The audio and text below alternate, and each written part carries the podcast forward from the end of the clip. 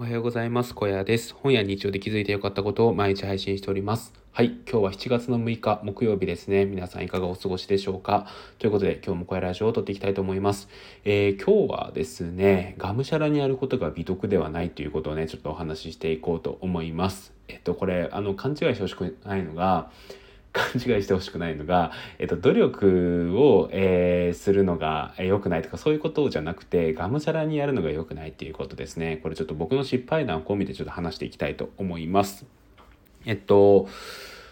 あのですね僕自身ですね結構こう何かをやる時っていうのはこの方向で合っているのかこの方向に進むことが、えー、正解なんだろうかってことをすごい考えるんですよね。それはこうブログ運営とかもそうなんですけどこの記事を書くのが正解なのかとかこの記事に重点を置くことは正解なのかっていうことをすごい思うんですよ。でなんでこういうことを思うかっていうとこれはですね僕の就活の失敗談があるんですよね。うん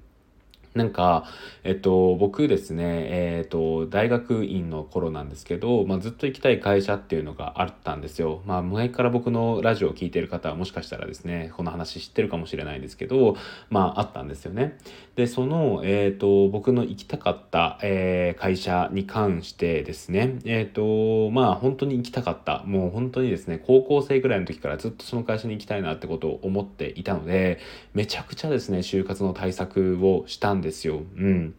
具体的にはですね、まずはですね、えー、その会社に関する本を全部読みました。はい。あの企業本とかね、えーと、そのどういうふうに創業されたのかっていうね、まあ、創業本とかあとはあのその商品の誕生秘話とか、まあ、そういうのを全部読んでですね、まあ、本当その時期で言えばめちゃくちゃ僕はオタクだったんじゃないのかなっていうことを思っています。はい。で、2つ目がですね、えー、OB 訪問ですね。うん、僕ね、その会社の人と全くつてがなかったんですけど、なんとか、えなんとかね、そこの人とつながるためにですね、もういろいろともう行動をしまくりましたね。うん。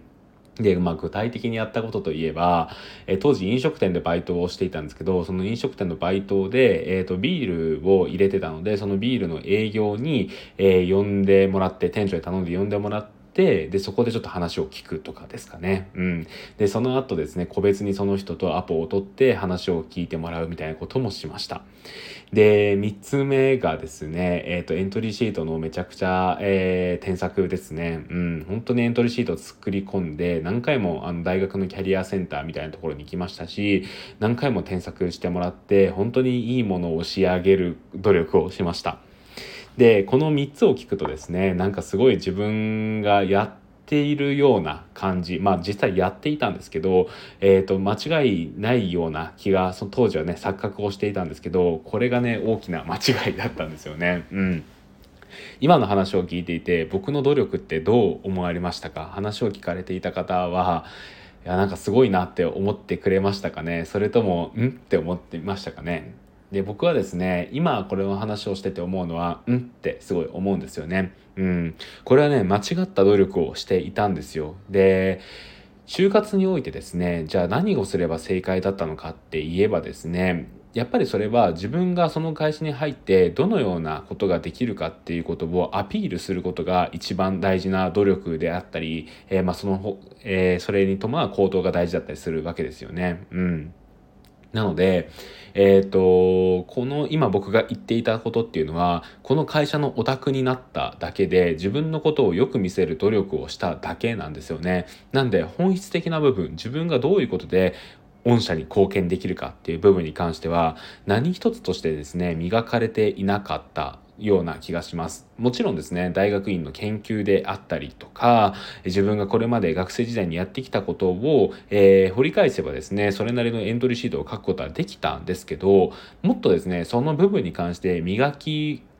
磨き上げるべきだったなっていうことを思うんですよね。まあ、今であるならば例えば SNS を通じてその会社の商品を紹介することをやってみたりとかえブログでそういう記事を作ってみたりとかですよね。なんかそういうことを一個一個やることによってなんかこう自分がその会社に対してどれだけの、え思いを持っているかであったりとかそれをどうやって広めようとしているのかっていうのを伝えることができたんじゃないか。まああとは自分のスキル面ですよね。を伝えることができたんじゃないのかなっていうことを思っています。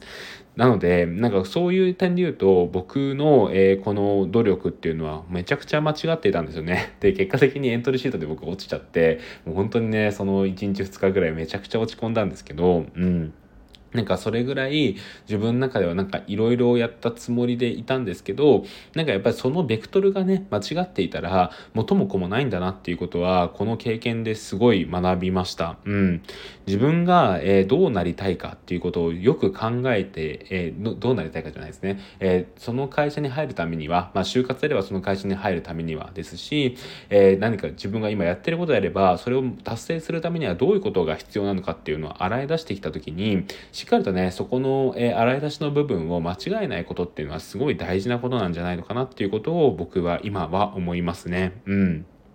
で、あの、がむしゃらに努力するって、えー、聞こえはいいんですけど、実際やってると楽なんですよね。これだけ努力したんだから何か成果が出てもいいはずだっていう、ある意味の願掛けにもなるし、なんかそのやってる間っていうのは気持ちがハイになってるので、なんかね、こう自分に酔うことができるというか、自分はもうこれだけやってるんだから大丈夫って思えるんですよね。うん。で、これが、えー、危険なんですよ。うん。やっぱり、えー、努力っていうのはもちろんすごい大事なんですけど、それに酔いしれちゃいけないし、満足しちゃいけないんですよね。大事なのはやっぱり努力をどう持っていくべきか、どういう方向にして何を伸ばしたいかっていうのをしっかりとね、言語化するっていうことがすごい大事なんじゃないのかなってことを思います。なのでですね、まあ当時僕24とかだったんですけど、まあ24の僕はですね、そういうことを全然知らずに間違った努力ばっかりしていたなっていうことを思っています。はい。えー、ということでですね、今日の小屋ラジオ、ここで終わりたいと思います。最後まで聞いていただきありがとうございました。